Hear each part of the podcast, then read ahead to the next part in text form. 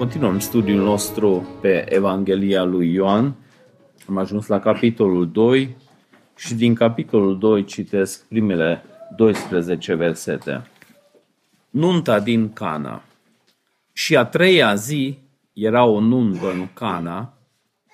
Galilei și mama lui Isus era acolo. Și la nuntă a fost chemat și Isus cu ucenicii lui. Și când i s-a terminat vinul, mama lui Isus i-a zis, nu mai au vin. Isus i-a răspuns, femeie, ce am eu cu tine? Nu mi-a venit încă ceasul. Dar mama lui i-a zis slujitorilor să faceți orice vă zice. Și acolo erau șase vase de piatră puse după obiceiul de curățare al iudeilor și în fiecare încăpeau câte 20 și 30 de litri. Isus le-a spus, umpleți vasele cu apă. Și ei le-au umplut până sus. Și el le-a zis, scoateți acum și duceți conducătorului nunții. Și ei au dus. Când a gustat însă conducătorul nunții apa făcută în vin, el nu știa de unde era vinul, slugile însă care scoseseră apa știau. El a chemat pe mire și i-a zis, Orice om pune la masă întâi vinul cel bun și după ce oamenii au băut destul, atunci pune pe cel mai puțin bun. Dar tu ai ținut vinul cel bun până acum. Acesta este începutul semnelor lui pe care Isus le-a făcut în Cana. Și el și-a arătat gloria sa și ucenicii lui au crezut în el. După aceea au coborât la Capernaum, el și mama lui și frații lui și ucenicii lui și acolo au rămas mai multe zile. Până aici ai cuvântul lui Dumnezeu pe baza căruia o să vestesc mesajul lui Dumnezeu. Mai citesc cuvântul lui Dumnezeu și din Iacov, capitolul 1, versetul 17. Deci Iacov, capitolul 1, versetul 17. Orice ni se dă bun și orice dar de săvârșit este de sus, coborându-se de la Tatăl Luminilor, în care nu este schimbare, nici umbră de mutare. Deci orice ce ni se dă bun și orice dar de săvârșit este de sus, coborându-se de la Tatăl Luminilor, în care nu este schimbare, nici umbră de mutare. Mulți dintre voi sunteți tineri căsătoriți și încă trăiește probabil destul de viu în mintea voastră organizarea anunții.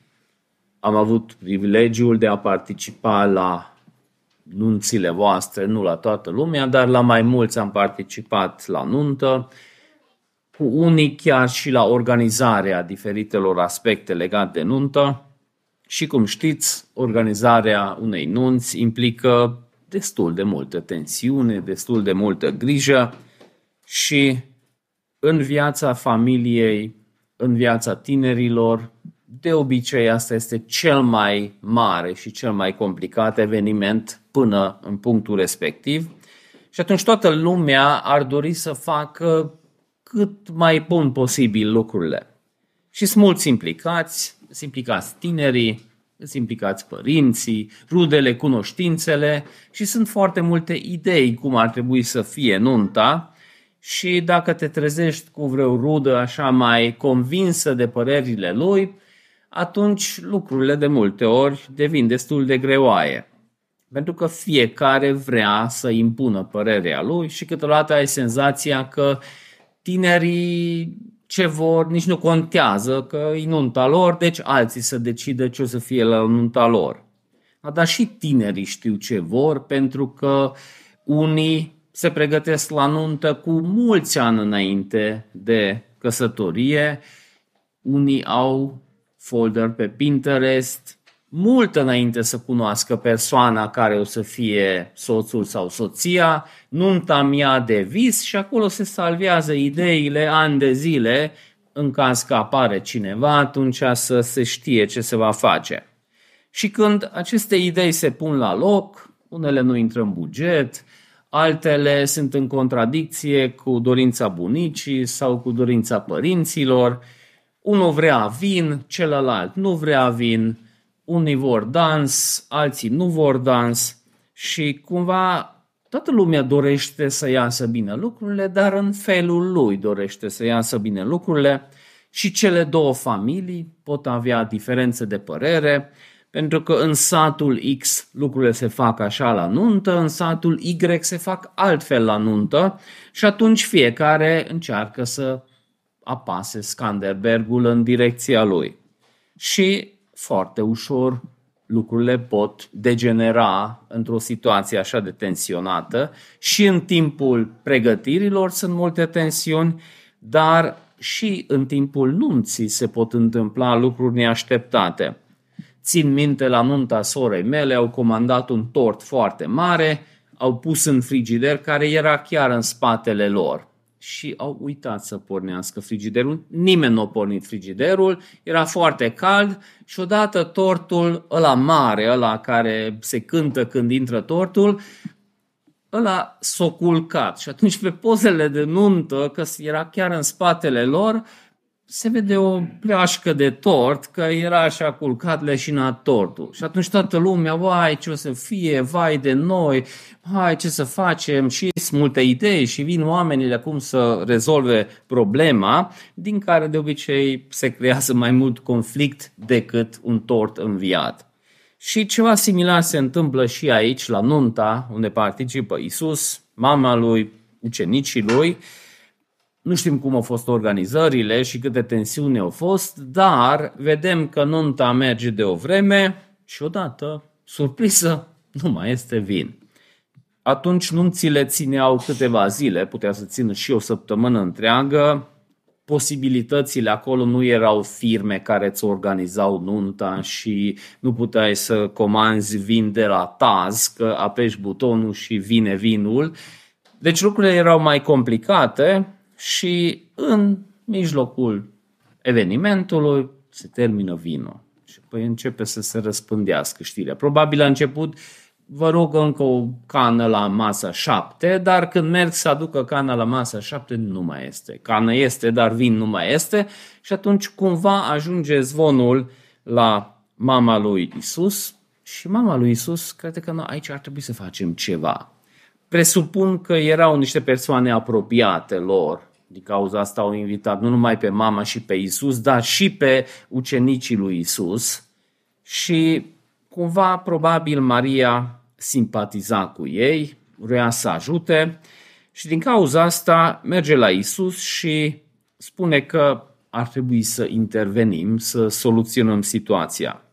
Și scopul care aș dori să urmărim în timpul acestei predici să vedem care este morala din tot evenimentul ăsta care ne privește și pe noi. Deci ce putem să învățăm din acest pasaj?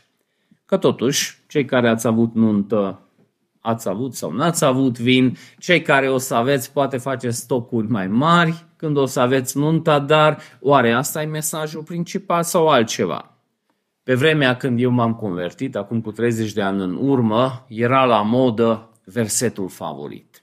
Și dacă intrai în vorbă cu cineva, foarte repede te întrebau și care e versetul tău favorit. No, eu eram pregătit atunci și ziceam Psalmul 8, 6, 11. Wow, mai fain. Și atunci spunea și el care e versetul lui favorit. Dar nu știu dacă știți în ce contexte este versetul favorit această povestire din Biblie, unii râd pentru că ei știu, deci în contexte de alcooliști, ăsta e pasajul cel mai cunoscut și cel mai îndrăgit, pentru că alcooliștii încearcă să justifice stilul lor de viață cu acest pasaj. Pentru că și Isus a transformat până și vinul, adică până și apa în vin, și ce cantitate, aici e vorba de sute de litri sau unii spun că chiar mii de litri de vin, deci foarte mult vin. După ce m-am convertit, din cauza trecutului meu îmbibat în alcool, atunci mergeam la diferite organizații care încercau să salveze alcooliști, sunt mai multe organizații și când eram la seminar, mergeam săptămânal să particip la întâlnirile acelei organizații și după ce am terminat facultatea, dar mergeam și la homeless. Era un azil pentru homeless în apropierea seminarului și mergeam în fiecare săptămână să ținem studii, să petrecem timp cu ei, să mâncăm o pâine cu un soare și ceapă și discutam foarte mult cu ei. Foarte, foarte des ei făceau apel la acest pasaj. Deci alcooliștii, oamenii care au probleme cu alcoolul, dar nu recunosc că e o problemă, atunci încearcă să justifice starea lor bazat pe acest pasaj. Dar întrebarea este dacă aceste cuvinte chiar au fost scrise să ne încurajeze în alcoolism sau în obținerea vinului ieftin și bun. Nu asta e mesajul Scripturii, pentru că vedem în alte pasaje din Biblie că Scriptura spune că beția îi păcat. Și atunci cumva aceste lucruri trebuie spuse în echilibru ca să înțelegem pasajul. Când încercăm să înțelegem Scriptura, atunci pasajele narrative care povestesc ceva, alea sunt descriptive și nu prescriptive. Deci dacă Biblia povestește ceva, ăla poate să fie un exemplu pozitiv, dar poate să fie și un exemplu negativ. Și atunci trebuie să apelăm la pasaje care conțin învățătură să vedem care e pozitiv și care e negativ. De exemplu, Scriptura relatează că Noa, nu Noa al nostru, ci celălalt, ăla cu barca, după ce a ieșit din barcă, în bătrânețe, s-a apucat să cultive vițe de vie și a făcut și vin și s-a îmbătat și atunci o declanșat și el niște evenimente prin această faptă. Biblia relatează că Noa s-a îmbătat, dar nu din cauza că nu, asta e cel mai important lucru, după ce scap de moarte, să te îmbeți. Pentru că și acolo morala e altceva. Și când vine vorba să înțelegem unele pasaje, încă un principiu de interpretare a Bibliei, dacă sunt pasaje mai puțin clare, trebuie să apelăm la pasajele clare și cu ajutorul lor să interpretăm cele mai puțin clare și nu invers. Și faptul că Isus a făcut vin aici, cu acest semn vroia să arate ceva și dacă citim atent, sfârșitul pasajului ne spune exact ce vroia să arate Isus. Deci nici nu suntem în ceață, pentru că ultimele versete ne arată care a fost scopul acestui fapt al lui Isus. Dar din acest pasaj și din multe alte pasaje, diferiți oameni trag diferite concluzii. De exemplu, prietenii noștri liberali, când ajung aici, și ei merg într-o total altă direcție. Liberalii nu cred în miracole, atunci încearcă să scape de orice are gust de miracol, supranatural, și atunci încearcă să explice lucrurile într-un mod rațional. Că probabil era vin și înainte și au rămas la fund, dar ăștia n-au văzut și s-a uitat cineva, a, nu mai este vin, o turnat puțin apă, dar de fapt era vin acolo și atunci s-o diluat și când o dus acolo avea gust de vin, deci înseamnă că nu a fost un miracol, ci a fost o neînțelegere sau și explicații de genul ăsta. Deci dacă citiți comentarii liberale, o să vedeți foarte multe fantezii de genul ăsta, unde ei se concentrează să explice că de fapt nu a fost un miracol, ci a fost ceva ce se întâmplă și astăzi oriunde. Dar și conservativii câteodată, când ajung la acest pasaj, se scarpină din toate direcțiile, pentru că, probabil știți, și la noi în țară și în alte țări, în unele contexte, creștinii sunt de părere că dacă ești creștin, nu poți să consumi alcool deloc. Și lumea crede că dacă ești pocăit, nu poți să bei un pahar de vin. Și atunci oamenii care au această prezumție, când se lovesc de aceste pasaje, că Isus a făcut vin și nu puțin vin, la o nuntă unde s-a consumat deja tot vinul, deci îi iarăși o problemă care trebuie rezolvat, cum prietenii noștri liberali se străduie și prietenii conservativi se străduie să transforme vinul lui Isus măcar în sirop de struguri sau în ceva. Deci efortul făcut de Isus transformând vin, uh, apa în vin, după aceea conservativii încearcă să transforme din nou în sirop măcar. Și zâmbim, dar unii când ajung la orice pasaj care relatează despre vin, au acest reflex de a dovedi că da, e vin, dar de fapt nu e vin.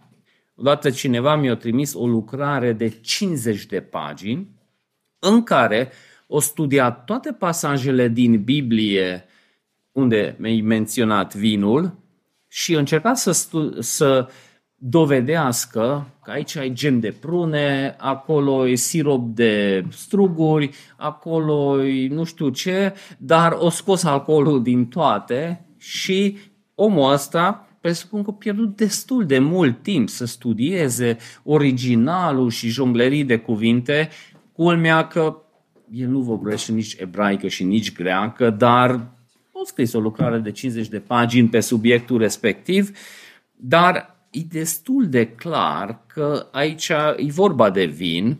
Scriptura spune că beția, când te îmbeți și începi să te confort, comporți diferit, nu mai ești responsabil, nu Duhul Sfânt și cuvântul te conduc, ci curajul primit de la vin, acolo deja intră păcatul, pentru că nu Duhul Sfânt și principiile biblice te conduc, ci altceva. Dar în pasaje, nu știu, Psalmul 104 și 15 spune că Dumnezeu dă vin ca să înveselească inima. Asta de obicei alcooliștii nu cunosc, numai asta cu... Dar s-ar bucura de acest verset că e și mai scurt și punctează mai bine ce vor ei să dovedească. Însă acele pasaje unde Pavel spune lui Timotei să bea puțin vin din cauza slăbiciunilor stomacului.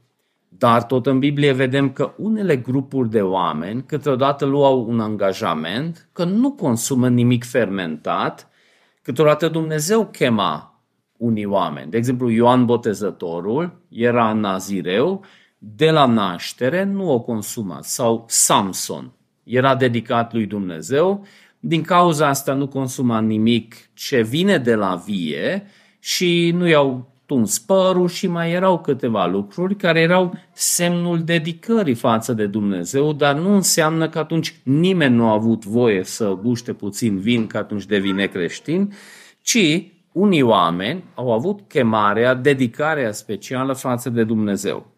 Deci pasajul respectiv nu spune că trebuie să fie prioritar consumul de vin, dar nici nu spune că nu putem consuma moderat. Deci consumul moderat, până nu-ți modifică gândirea, comportamentul, e un lucru și când începi să vinul gândește în tine și vinul vorbește în tine și vinul se comportă, acolo e altceva și acolo poți să vorbești despre păcat. No, dar și prietenii noștri romano-catolici, când ajung la acest pasaj și ei trag niște concluzii și concluzia lor e alta. Ei spun că, uite, Maria este mijlocitor între oameni și Isus, înseamnă că, uite, dovada că Maria este mijlocitor. Dar în Biblie vedem multe alte exemple când oamenii mijlocesc pentru cineva. Nu știu, este o femeie al cărui copil este bolnav și vine și îl roagă pe Isus să vindece copilul. Sau însă ia patru căror nume nu știm, care vin, desfac acoperișul, coboară prietenul lor în fața lui Isus. Deci, exemplul ăsta că vine Maria la Isus și mijlocește pentru situație nu îi dovada că atunci Maria este singurul mijlocitor. Scriptura multe alte pasaje subliniază. În evrei citim că Isus este singurul mijlocitor. Tot în evrei suntem încurajați să venim direct la Isus. De exemplu, evrei 4, 15, 16 că nu avem un mare preot care să nu poată să aibă milă de slăbiciunile noastre, ci unul care a fost ispitit în toate felurile, ca noi să fim, ca noi, dar fără păcat. Așadar, să ne apropiem cu îndrăzneală de tronul lui, ca să primim milă și să găsim har care să ne dea ajutor la vreme de nevoie. Scriptura ne încurajează să venim la Hristos faptul că cortina s-a rupt în templu arată iarăși ideea asta că putem acum direct să mergem în fața lui Dumnezeu, că suntem împărăție preotească, înseamnă că putem să mergem direct în fața lui Dumnezeu. Deci pasajul ăsta nu a fost scris cu scopul de a arăta în direcția respectivă. Versetul 11 spune de ce a fost scris. Isus și-a arătat slava lui și ucenicii au crezut în el. Deci a arătat slava Isus, cine este el de fapt și prin asta a hrănit credința ucenicilor. Asta e în concordanță cu scopul scrierii Evangheliei lui Ioan. Dacă țineți minte, la prima întâlnire am văzut de ce a fost scris Evanghelia lui Ioan. Ioan 20, 31. Astea au fost scrise ca voi să ajungeți să credeți în Isus Hristos, Fiul lui Dumnezeu, și crezând să aveți viață în numele Lui.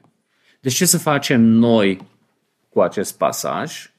Nu să devenim alcooliști sau antialcooliști sau să credem diferite lucruri sucite, ci să vedem cine este Isus și prin asta credința noastră să fie întărită. De ce? Coloseni spune că pentru că prin El au fost create toate lucrurile, pentru El au fost create toate lucrurile, El ține toate lucrurile împreună, deci să cunoaștem pe El. Dar cum putem să cunoaștem sau ce putem să vedem despre Isus din acest fapt? Să vedem ce spune Maria, ce spune Isus, oare de ce spune? Și acolo avem nevoie de alte pasaje, cumva să aducem lumină din alte pasaje, pentru că aici destul de multe lucruri, dar nu numai aici, în multe alte cazuri, Isus se comportă ciudat. Deci la prima vedere, e, deci cum vorbește și acum mama ta? Deci e, e ceva, la prima vedere, pare să fie ceva nepotrivit. Noi știm din alte pasaje că Isus nu a comis niciun păcat.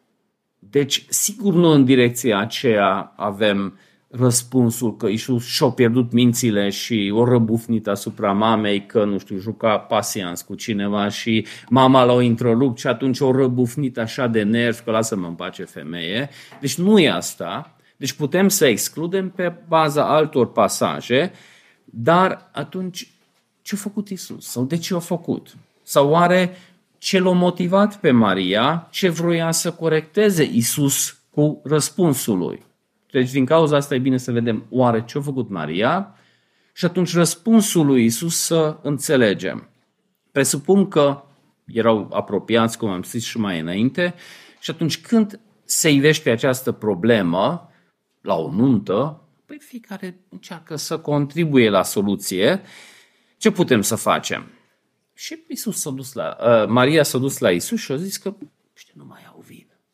Putea să facă multe alte lucruri. De exemplu, să stea la bârfă, mă, ce neserios, mă, să faci o nuntă și tu, odată faci o nuntă și uite că, mă, mă, dacă eu făceam nunta asta, mă, știi cât vin? Și apoi poți să te dai grozav, poți să bârfește, poți să disprețuiești. Deci lucrurile instinctuale ce se întâmplă în asemenea situații de obicei merg în altă direcție bă, ce ne, ai de mine și vinul ăla primul, a fost destul de slăbuț, dar nici măcar din ăla să nu poate să ia cât trebuie și atunci oamenii aparent sunt preocupați de problemă, dar nu sunt preocupați în mod real încât să caute soluții.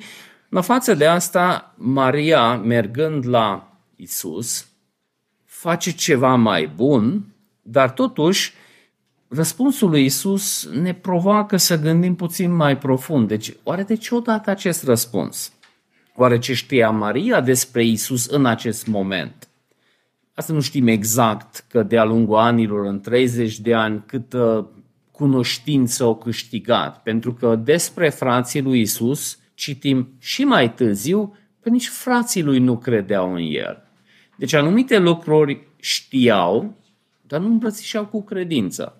Legat de Maria știm puțin mai mult, de exemplu când se naște Isus și vin păstorii la Maria și spun niște lucruri despre Isus și lumea e puțin surprins despre ce spun oamenii ăștia despre copil, dar scrie că Maria a păstrat toate aceste cuvinte, cugetând la ele în inima ei. Deci, hmm, o luat și o meditat despre acele lucruri, poate o pus în paralelă cu diferite promisiuni din Vechiul Testament. Mai târziu, peste 12 ani, când se duc la templu și acolo au loc niște evenimente pe care cunoașteți și după eveniment, Luca subliniază, Maria a păstrat toate aceste lucruri în inima ei. Deci, așa se pare că Maria lua lucrurile și digera și medita despre ele și avea ceva față de ceilalți, dar nu știm exact cât știa și cât accepta cu credință. Nu știm cum s-a manifestat în familie Isus timp ce creștea, când era copil. Dacă a vorbit mult despre chemarea lui sau mai puțin a vorbit, dacă a făcut miracole sau nu a făcut miracole. Deci știm foarte clar că slujirea lui publică a început la 30 de ani. Pentru că în lege scria că preoții puteau începe slujirea la 30 de ani. Oricineva, altcineva, cine trebuia investit, la altă vârstă începeau. Dacă studiați legea lui Moise, acolo scrie cine, când, cum poate să începe slujirea, dar preoții la 30 de ani porneau slujirea și era o ceremonie de investire unde se spălau cu apă și Isus atunci începe slujirea lui publică, îți convins că Maria, ca orice mamă, dorea să vadă fiul realizat, să, să poată, da, nu, uite, fiul meu. Pentru că Isus în multe privințe era ciudat față de cei de vârsta lui. Pentru că în acea perioadă, la 18-20 de ani, toată lumea era căsătorită, avea casa lui, își vedea de treaba lui, probabil majoritatea care au crescut împreună cu Isus aveau deja copii, poate copii destul de mari și atunci vine presiune. Nu, tu nu, nu vrei să te căsătorești. Tu chiar nu găsești pe nimeni, dar ai văzut pe Miriam acolo, ce zici de Miriam? Deci oamenii sunt foarte bunăvoitori în asemenea situații, îți organizează nunta și când tu încă nu organizezi și sunt convins că și pe Isus și pe familia lui erau tot felul de presiuni și probabil parțial era această dorință în, Isu, în Maria să arată-le, hai, hai, hai să vadă și ei cine ești tu. Vedem ulterior și frații lui Isus tot îl împingeau. Nu te duci, du-te, du-te sus, arată-le, arată. Deci cumva dorința asta de a dovedi lor, să vadă ei că noi totuși cine suntem. Deci asta parțial era în Isus, era în Maria și atunci când Isus răspunde și spune că timpul meu nu a venit, și de obicei în asemenea situații și când este trimis la Ierusalim de frații lui, de ce nu te duci? Și zice că nu, mi-e venit timpul. Ce vrea să sublinieze Isus este că ritmul vieții lui nu-i depresiunile oamenilor și de dorințele oamenilor, ci el caută să facă voia Tatălui. Și este tot felul de presiuni și astăzi, și a fost și în trecut, dar Isus nu o să facă lucruri din cauza că diferiți oameni presează, cum nici pe Dumnezeu nu poți să-l șantajezi. Deci, probabil cel mai săritor, exemplu la ochi, îi perioada când o dus chivotul în război. Nu lasă că acum îl ținem pe Dumnezeu în șac și îl șantajăm, ducem chivotul și o să fie nevoit să ne apere. Și nu a fost nevoit Dumnezeu că filistenii au dus chivotul. Deci nu poți să-L urgentezi pe Dumnezeu și când venim la Dumnezeu, atunci scopul venirii nu este să manipulăm pe Dumnezeu. Și dacă tu faci nu știu ce, atunci eu o să mă rog sau dau cinci la, la biserică. Sau... Deci nu asta e scopul pentru care noi trebuie să venim la Dumnezeu. Și Dumnezeu lucrează în ritmul lui și planul lui și nu în funcție de cum noi îl sfătuim și jonglăm. De aceea Iacov, în pasajul citit, pe de o parte subliniază că lucrurile bune coboară de la Dumnezeu, dar în Dumnezeu nu este schimbare. Deci El este stabil, are planul lui, merge în ritmul lui și parțial Isus asta vrea să sublinieze. Femeie, deci nu a venit încă timpul meu. Deci uh, oricât mă presez, eu nu o să fac lucrurile mai repede decât voia Tatălui îmi cere. Dar Isus nu vrea să spună că de ce ai venit la mine, că m-ai deranjat sau nu. Că Isus foarte multe pasaje ne încurajează să venim la El. Numai că nu această dorință de a manipula trebuie să fie motivația, ci trebuie să fim motivați de promisiunile lui Dumnezeu și de caracterul lui. De aceea sublinează Iacov că Dumnezeu e bun. Deci hai la Dumnezeu dacă ai diferite probleme, Isus spune mai târziu, Matei 11, 28, veniți la mine toți cei osteniți și împovorați, eu o să vă dau o odihnă. Și în Vechiul Testament erau foarte multe încurajări prin care Dumnezeu zicea că haideți la mine. De exemplu, Psalmul 55. Cheamă-mă în ziua necazului, eu te voi salva și tu mă vei onora. Deci cum asta e și scopul încercărilor, ca în acea situație disperată, omul vede că nu mai are soluții, fuge la Dumnezeu, experimentează că Dumnezeu o intervenit, a eliberat și relația cu Dumnezeu este legat mai strâns. Este și reflexul că gata, Dumnezeu nu mă iubește și atunci nici nu vin la El, dar Isus spune multe locuri, haideți la mine. În Matei 7, 11 spune, dacă voi, care sunteți răi, știți să dați daruri bune copiilor voștri, cu cât mai mult Tatăl vostru ceresc vă dă lucruri bune celor care cer. Deci nu-i problemă că Maria a venit la Isus. Deci, cu răspunsul lui, Isus vrea să pună la punct altceva. Deci vrea să stârnească pe Maria să gândească de ce ai venit. Și e de remarcat că Isus de multe ori când dă răspunsuri care nu știm unde să punem la prima vedere, sau de multe ori răspunde cu întrebări. Lucruri care sunt foarte clare, noi am punctat, păi tânărul bogat. Cum ai ținut tu legea toată viața? Nu ți-e rușine, n-ai citit în Biblie ce scrie acolo, că toți sunt păcătoși în psalmi? Nu spune Isus. Isus dă o provocare. De multe ori întreabă lucruri pentru că vrea să stârnească oamenii să gândească și asta trebuie să ținem în minte pentru că astăzi noi am devenit foarte sensibili. Dacă eu am o idee și avem întâlnirea organizatorică a bisericii, și vin la întâlnirea organizatorică, știți cum sunt acele întâlniri, fiecare pleacă dezamăgit. Deci vii și spui o întrebare, ești convins că pfa, asta fi cea mai. Și dacă cineva pune o întrebare, deja ne simțim atacați personal, ne aruncăm pe jos, ajutor, nu mă iubește nimeni, o singură propunere am avut și o pus la îndoială și... Dar dacă aducem în spațiu public ceva idee, atunci ar trebui să fim deschiși că alții poate au alte păreri despre acel subiect. Interesant că Arsis Sproul a fost întrebat odată într-un interviu cum duce atacurile. Pentru că el avea părere despre multe lucruri, o publicat, o scris, o vorbit și atunci a fost atacat de foarte mulți. Și cei care au luat interviul l-au întrebat cum îl afectează pe el că de multe ori este atacat sau ideile lui sunt uh, puse sub semnul întrebării și m-a rămas foarte întâpărit în minte ce a spus Sproul. A spus că dacă tu crezi că ai o idee care merită împărtășită în public, atunci trebuie să fii deschis la ideea că nu toți sunt de acord cu tine și dacă nu sunt de acord cu tine, încearcă să spună de ce nu sunt de acord cu tine. Dar dacă tu ești convins despre ceva că e o idee bună și alții ar trebui să aduc, audă, atunci trebuie să mergi cu acea idee și mai departe și dacă alții te contestă. Și dacă ai o idee și crezi că tu ai dreptate și nimeni nu are dreptul să conteste acea idee, atunci păstrează-ți pentru tine. Stai acasă singur și mângâieți sufletul că tu ai cea mai bună idee și nu împărtășești cu nimeni. Imaginați pe Luther. Dacă ar fi spus el ceva dacă s-ar fi uitat la această încurajare față de partea altora.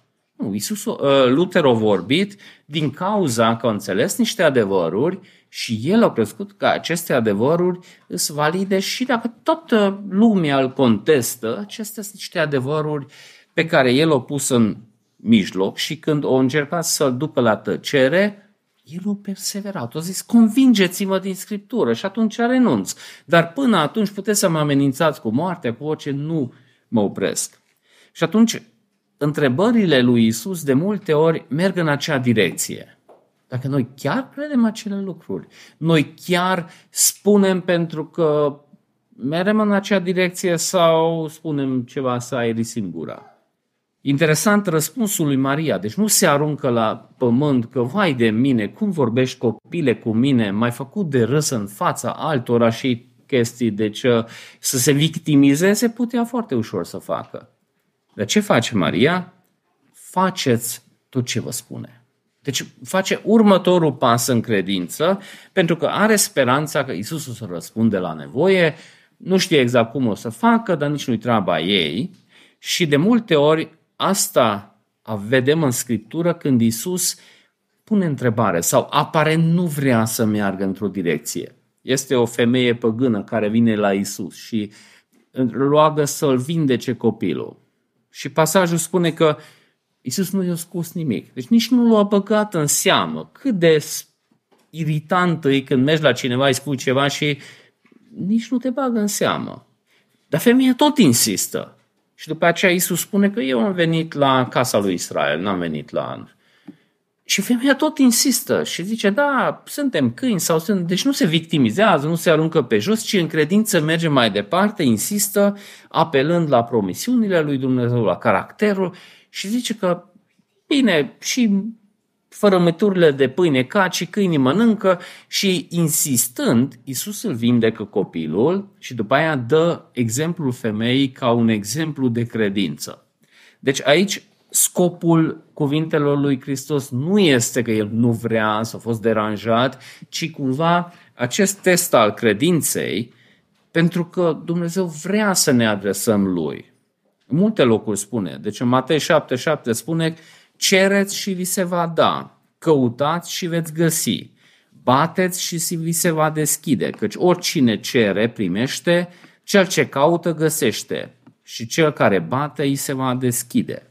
Deci noi putem să venim la Dumnezeu, trebuie să venim la Dumnezeu, suntem încurajați să facă, facem asta, dar nu din cauza că nu-i merităm sau cum ai datoria lui Dumnezeu. Deci acea atitudine de nu știu, demanding, ce ar fi în română, dar acea atitudine când uh, tu bați cu pumnul în masă că e datoria lui Dumnezeu să te asculte și dacă nu face, tu o să te arunci pe jos și o să țipi și poate nici la biserică nu te mai duci. Deci această atitudine șantajistă e garantat că nu o să aducă rodul dorit. Deci trebuie să fie totdeauna și ideea asta de ce exprimă Isus în rugăciunea Tatăl nostru, să se facă voia ta. Deci cumva văzând totdeauna că planul lui Dumnezeu e mult mai mare, mult mai complex decât noi putem să imaginăm. Eu vin la Dumnezeu pentru că El este bun, nu că eu merit, El este bun și mă agăț de promisiunile Lui și această idee ce apare aici la Iacov, că orice dar bun și de săvârșit este de la sus, coboară de la Tatăl Luminilor în el nu este schimbare, nici umbra al schimbării și vin la el.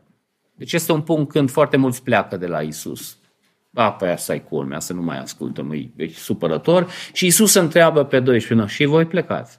Și Petru zice, nu avem unde să mergem. Deci ideea asta de vin la Dumnezeu pentru că acolo mi este locul, am înțeles asta și n-am unde să mă duc. Deci vin la El pentru că El e sursa vieții, El, el are soluțiile și mă agăț de El ca acele maimuțe în Madagascar care se țin de părinții lor și ăia sar de pe copac pe altul, copilul se agață de părinte și după aia nu se uite care creangă, cum o să-l prindem, prinde părintele și în rest părintele se ocupă. Deci Isus intervine și transformă apa în vin dar înainte pune întrebări lui Maria, ca Maria să gândească, sau cei care ascultau lucrurile, să gândească și să meargă mai departe în credință.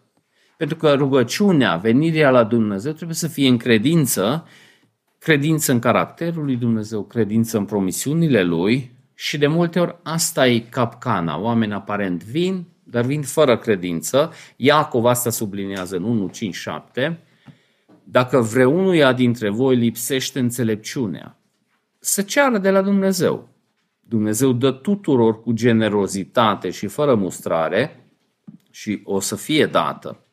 Dar să ceară cu credință, fără să se îndoiască, fiindcă cel care îndoiește este cavalul mării, purtat de vânt, împins încoace și încolo. Un astfel de om să nu se aștepte să primească ceva de la Dumnezeu. Deci, pe de o parte, vedem că accentuează statornicia, neschimbabilitatea lui Dumnezeu și eu vin și apelez la acela. Și când venim la Dumnezeu și cerem ceva, trebuie să fie în concordanță cu voia lui și cu caracterul lui. Deci Dumnezeu nu să pună puterea lui să slujească niște lucruri care sunt contrare caracterului lui și voii lui. 1 Ioan 5 spune, aceasta este îndrăzneala pe care avem, dacă cerem ceva după voia lui, el ne ascultă. Și dacă știm că el ne ascultă cu privire la orice, îi cerem și știm că avem lucrurile pe care le-am cerut de la el. Deci, cumva, în el există motivația că venim la el și încercăm să înțelegem voia lui, caracterul lui și asta ne încurajează să venim la el. Și câteodată nu dă Dumnezeu așa, odată m-am rugat și am și primit. Sunt lucruri pentru care ne rugăm de foarte mult timp, sunt și lucruri pentru care ne-am rugat, s-au îndeplinit și acum le considerăm așa de la sine înțeles. Câteodată e bine să facem o recapitulare pentru ce ne-am rugat, numai noi ca biserică, pentru câte lucruri ne-am rugat și Dumnezeu le-a ascultat, dar încă sunt lucruri care nu au ajuns la stadiul lor final și această perseverență în rugăciune bate în aceeași direcție când Isus îi rugat și mai pune întrebări și mai trage timpul. Când aude că Lazar e bolnav, ce face? O mai sta trei zile acolo. Dar nu pui girofarul și mergi acolo repede. Nu, altfel au făcut. Ca lucrurile să devină și mai grave, ca ulterior când o intervenit să se strălucească gloria lui și mai tare și oamenii respectiv să-l cunoască mai bine. Deci asta a fost scopul și acolo. Bineînțeles, nu toate rugăciunile noastre sunt motivate de lucruri nobile și caracterul lui Dumnezeu. Asta subliniază și Iacov. Putem avea dorințe păcătoase. Putem avea dorințe lumești care nu se ascultă pentru că nu se conformează voii lui Dumnezeu. Iacov 4, 2, 4. Voi poftiți și nu aveți. Ucideți, invidiați și nu puteți să obțineți. Vă certați, vă luptați, dar nu aveți, pentru că nu cereți. Sau cereți, dar nu primiți, pentru că cereți rău, ca să risipiți în plăcerile voastre. Adulteri ce sunteți, dar voi nu știți că prietenia cu lumea înseamnă dușmănie față de Dumnezeu? Deci unul care zice că e creștin, dar e mai lumesc ca lumea, are toate dorințele de la lume și venind la Dumnezeu și poate mai dă și cinci parale la biserică, asta nu îl face pe Dumnezeu să se conformeze planului egoist și lumesc a acestei persoane. Deci Isus spune la încercare pe Maria, dar după aceea chiar e surprinzător ce face. Că cuvintele lui spun ca și cum nu ar dori să ajute. Nu asta spune, ci pune o întrebare să pună la gândire pe Maria și pe ceilalți Răspunsul lui Maria, faceți ce spune. Deci e un răspuns foarte bun în credință și atunci, ca și următorul pas, Isus intervine și transformă apa în vin și se soluționează problema. Și Isus putea să găsească tot felul de căi de scăpare. Păi cine sunt eu? Sunt livrator de vin? Nu sunt livrator de vin. Că nu sunt eu master of ceremony. Dar e ăla care vedem în pasaj, care degustă vinul, e treaba lui să meargă, părinții lui să meargă. Deci dacă ar fi fost uh, atitudinea aceea să scap cât mai repede de problemă, se poate. Isus intervine, dar înainte pune întrebări. Și pune întrebări ca să dirigeze atenția în direcție bună. Pentru că și când ne apropiem de miracole, asta pierdem de multe ori din vedere. Care este scopul miracolelor?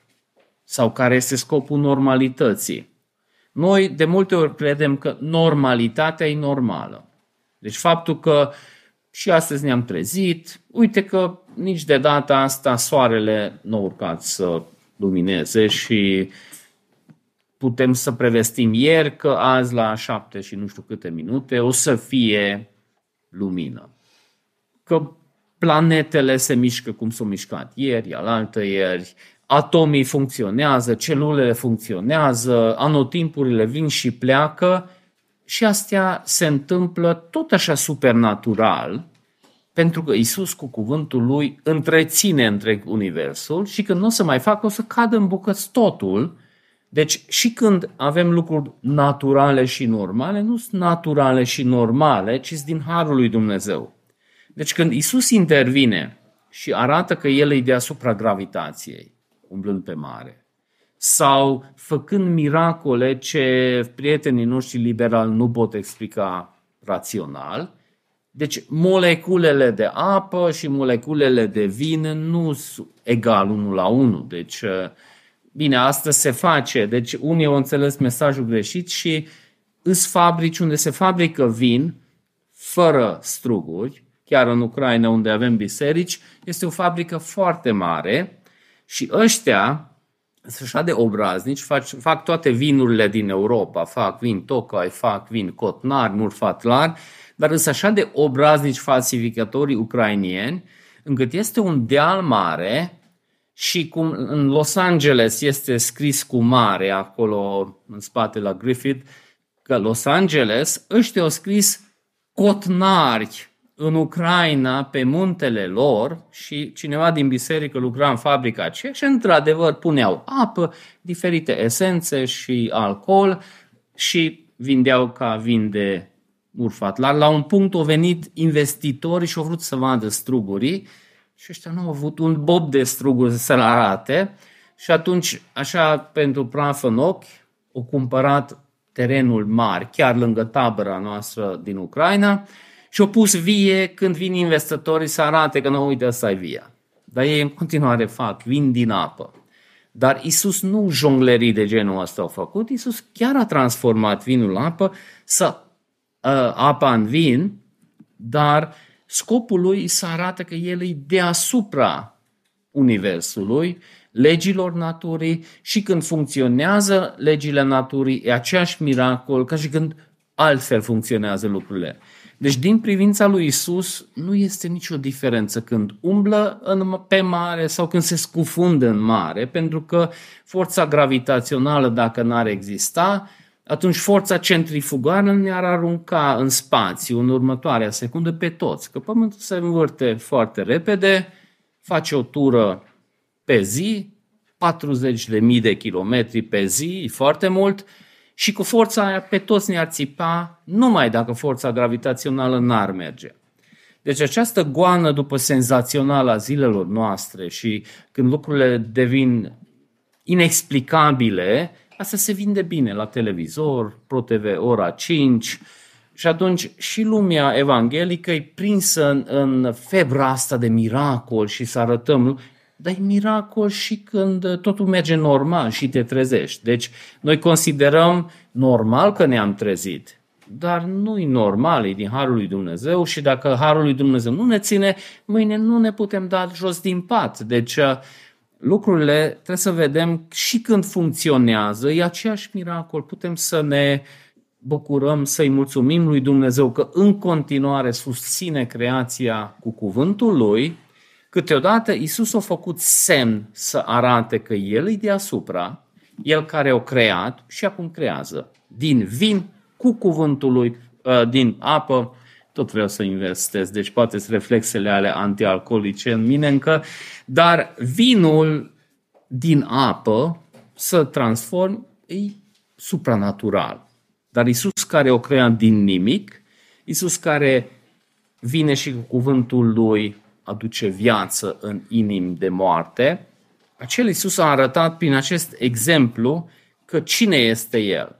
Dar nu face miracole de dragul senzaționalului, nu face miracole de dragul de a ieși în evidență, nu face miracole să facă viața lui mai ușoară. Asta subliniază Filipen 2.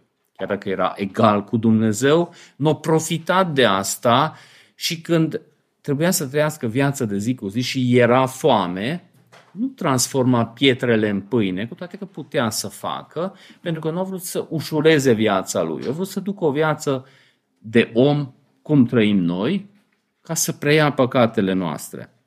Dar, în unele situații, prin miracole, a arătat cine este el de fapt. Și aceste miracole câteodată sunt traduse semne, pentru că cuvântul care e folosit aici în greacă e mai mult înseamnă un semn care diferențiază pe cineva de cineva. Nu știu dacă ați cunoscut gemeni și câteodată nu știi care e diferența dintre ei. Am și niște verișoare și chiar nu știam cine e cine, dar după o vreme mi s-a spus că are o aluniță aici și cealaltă nu are. Și într-adevăr și atunci tot te uitai la aluniță să știi cine e cine și semnele lui Isus slujesc să vedem cine este El. Și asta vedem și în nota finală a pasajului, unde spune că El și-a arătat gloria și au crezut în El. Deci asta ar fi scopul și când sunt miracole și când lucrurile merg normal, să vedem cine este Isus și să punem încrederea noastră în El. Deci El și-a arătat slava, ucenicii lui au crezut în El. Pentru că aceste lucruri au fost scrise, ca voi să ajungeți să credeți în Isus Hristos, Fiul lui Dumnezeu, și crezând în El să aveți viață în numele Lui. Pentru că prin El au fost create toate lucrurile, toate au fost create prin El și pentru El și în El toate lucrurile se țin împreună. Amin. Doamne, îți mulțumim că Tu vii și te arăți prin cuvântul Tău, chiar dacă nu ești fizic pe pământ, cum ai fost acum 2000 de ani, totuși prin cuvântul Tău putem să experimentăm prezența Ta, putem să experimentăm prin credință adevărurile acestor promisiuni, putem să experimentăm zilnic caracterul Tău, promisiunile Tale, chiar și cu încercările Tu în această direcție ne împingi, ne încurajezi să mergem. Și când aparent nu răspunzi sau când răspunsul tău nu este conform așteptărilor noastre, tu și atunci urmărești zidirea noastră spirituală. Te rog, întărește credința noastră prin cuvântul tău, ca să putem să ne agățăm de aceste promisiuni, de caracterul tău și în acele momente când viața încearcă să ne convingă despre contrarul acestor lucruri. Tată Ceresc, nu venim la tine pentru că noi merităm acest lucru, ci venim la tine pentru că tu ai decis ca prin Fiul tău să ne pregătești o cale. Și chiar dacă am meritat pedeapsa ta, tu ai acoperit păcatele noastre prin jertfa Fiului tău și ne acorzi bunătatea lui, dreptatea lui, sfințenia lui și ne încurajezi să venim la tine, să strigăm la tine și să cerem lucruri în numele lui. Nu există nimic pe lumea asta ce n-ar fi coborât de la tine, lucruri bune, până și necreștinii care experimentează lucruri bune din harul tău general și ei din partea ta primesc lucruri. Doamne, îți mulțumim că Tu arăți bunătatea Ta și față de dușmanii Tăi, dar îți mulțumim că față de poporul Tău arăți harul Tău special într-un mod în care alții nu înțeleg, nu văd lucrurile.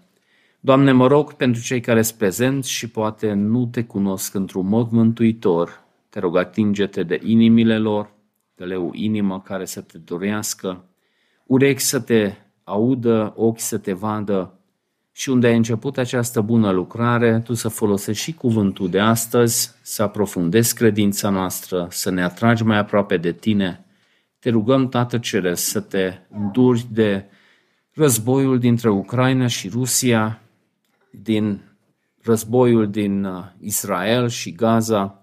Doamne, ne rugăm pentru frații noștri care sunt acolo, care suferă mult mai direct de consecințele acestor horori. Doamne, îți mulțumim că răbdarea Ta față de aceste situații din cauza că Tu vrei să te înduri de unii. Ne rugăm să folosești și războiul asta ca să atragi oameni la Tine, ca să sfințești poporul tău. Îți mulțumesc că tu poți să folosești și încercările, și bolile, și greutățile în această direcție, ca prin ele să areți măreția ta. Doamne, îți mulțumim că sunt așa de multe lucruri pentru care ne-am rugat și tu ai intervenit și ai soluționat și sunt încă lucruri unde mai așteptăm intervenția ta, pentru că lucrurile nu au ajuns la varianta finală. Totuși îți mulțumim că putem avea o speranță și acolo și îți mulțumim că speranța noastră arată mai departe decât viața pe acest pământ. Îți mulțumim această speranță eternă în numele Fiului Tău. Amin. Și aceste lucruri au fost scrise ca voi să ajungeți să credeți în Isus Hristos, Fiul lui Dumnezeu, și crezând în El să aveți viață în numele Lui. Pentru că prin El au fost create toate lucrurile, toate au fost create pentru El și în El se țin toate lucrurile împreună. Amin. thank you